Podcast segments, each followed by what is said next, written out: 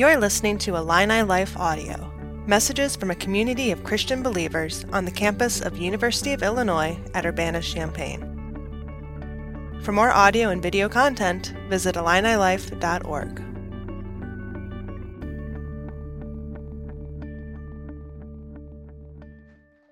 Thank you for that.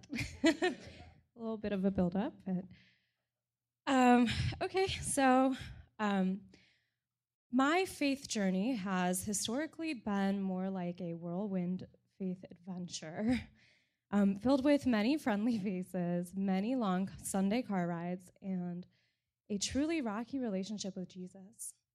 I am baptized Catholic, but my family has explored other faiths, including Protestant, Lutheran, Unitarian. Um, this was all somewhere between middle school and high school. I love my family. I do not just say that because they're sitting right there. Um, but like we were all sort of navigating our own expression of personal belief. Um, but like through this, I never felt like faith was ever forced upon me, uh, nor was it ever taken away. It was simply the fruit of choice um, left hanging on the tree for me to pick or to leave wholly ignored. And wholly ignore it, I did. I pushed away the idea that there was one God, one faith, one Savior who gave us all the answers in one little book. so, to jump ahead a bit, I nailed middle school, I breezed through high school, and then I hopped in a minivan and we drove down to the University of Illinois. Fall of 2013, I show up on this campus. I am bright eyed, eager, and ready to take full advantage of what would be the best four years of my life. And I had a fabulous time. I made new friends. I got summer internships. I um, explored who I was and what I wanted. And um, at the same time, like a lot of us, I also had terrible times. I got so drunk and totally forgot what I did. Um, I also fell into spells of unexplainable depression and then sprang out of them and never looked back. I have learned from my experiences, and I would like to tell you about a few. A small but magnificent thing happened to me on April the 6th, 2017. It was a Thursday afternoon. I had one million things to do. Group projects were catching up to me. I had just landed a stunning new boyfriend. Um, I was also in the midst of a really big fight with my best friend. Um, so here I was. I was in the library working on a killer Excel spreadsheet. Um, I just packed up to bike across campus to uh, go to a meeting on the engineering quad. I make a quick stop at the ladies' room. I've just done my business. I go out to wash my hands and I look in the mirror.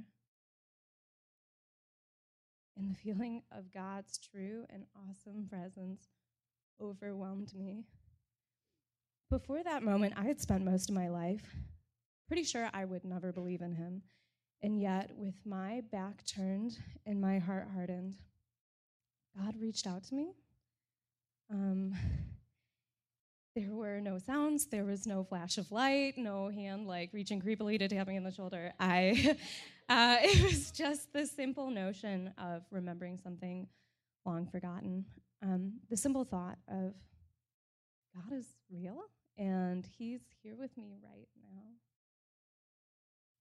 I left the bathroom in tears. I ran outside and I called my dad. I said, Hey, dad, like, you're never going to believe this, but I think God reached out to me. and um, he responded quite simply, I'll never forget this.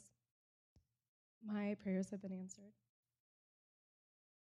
Uh, that night, I also called up a friend of mine, Katie Batsky, and I said, Katie, can we grab dinner? I have something to tell you. Um, and she was like, Oh, I would love to but I have Bible study tonight. And I'm like, mm, uh, can I come with? And, you know, like the rest is history of Julie, that's my story. um, okay, so maybe not quite. Um, it's actually not that simple. See, faith is a fickle thing for those of us who don't invest themselves in it and simply wish to bask in the glory of the emotions that come with waking up one day and realizing there is a God. But believe it or not, a relationship with God is a lifelong pursuit. Um, it's not just a one time get out of hell free card. May 7th, 2017, nearly one month after my uh, God hit me up in the library bathroom experience, um, I chose to be baptized, and it was a sweet and beautiful day for me and Jesus. My family and friends were there. Everyone in iLife was smiling and they were clapping, and I was like, I'm in, dope. Um, but then I leave campus and I leave the faith community. I start working and I'm isolated. Summer of 2017, my faith withers. By fall of 2017, my faith is a desiccated thing, clinging to routine of the outward ritual of going to church and occasionally pleading to God to fix me. What I slowly came to realize um, was that I was falling into a deep depression. It was not my first experience, um, but it was definitely my worst. For three or four months, I lived an empty life. I struggled with the simplest of tasks, like remembering what I was doing, doing my homework, talking with a friend, making friends, making jokes, laughing at a joke. And at the core of it, I felt ashamed of all that I had done in my life, all that I was doing.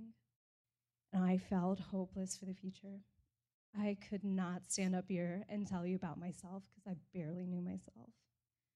Depression is a terrible affliction, and it comes out in so many ways in so many different people. It has taken me nearly six years and three episodes to say to strangers, hey, I think there's something wrong. Job 36, 15 to 16. He delivers the afflicted in their affliction and opens their ear in time of oppression. Then indeed he enticed you from the mouth of distress. I think finding solace in the book of Job is kind of like saying, Hey, I went through some trials, and through it, like God kind of shaped me and he tested me. See, on April the 6th, 2017, God tapped me on the back. He said, Come to the light, salvation is sweet.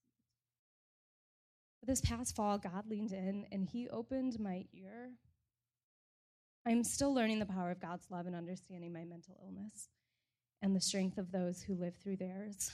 I am learning that the shame of one's mistakes and the lies that depression tells you holds no power when you accept God's love and forgiveness. I hope that through me today, He is speaking to you to tell you that it's okay to not be okay, but there is hope and there is grace. I am looking for a better way to live, and I found out that Jesus is not just part of it, He is the way. I'm Julia, and this is part of my story.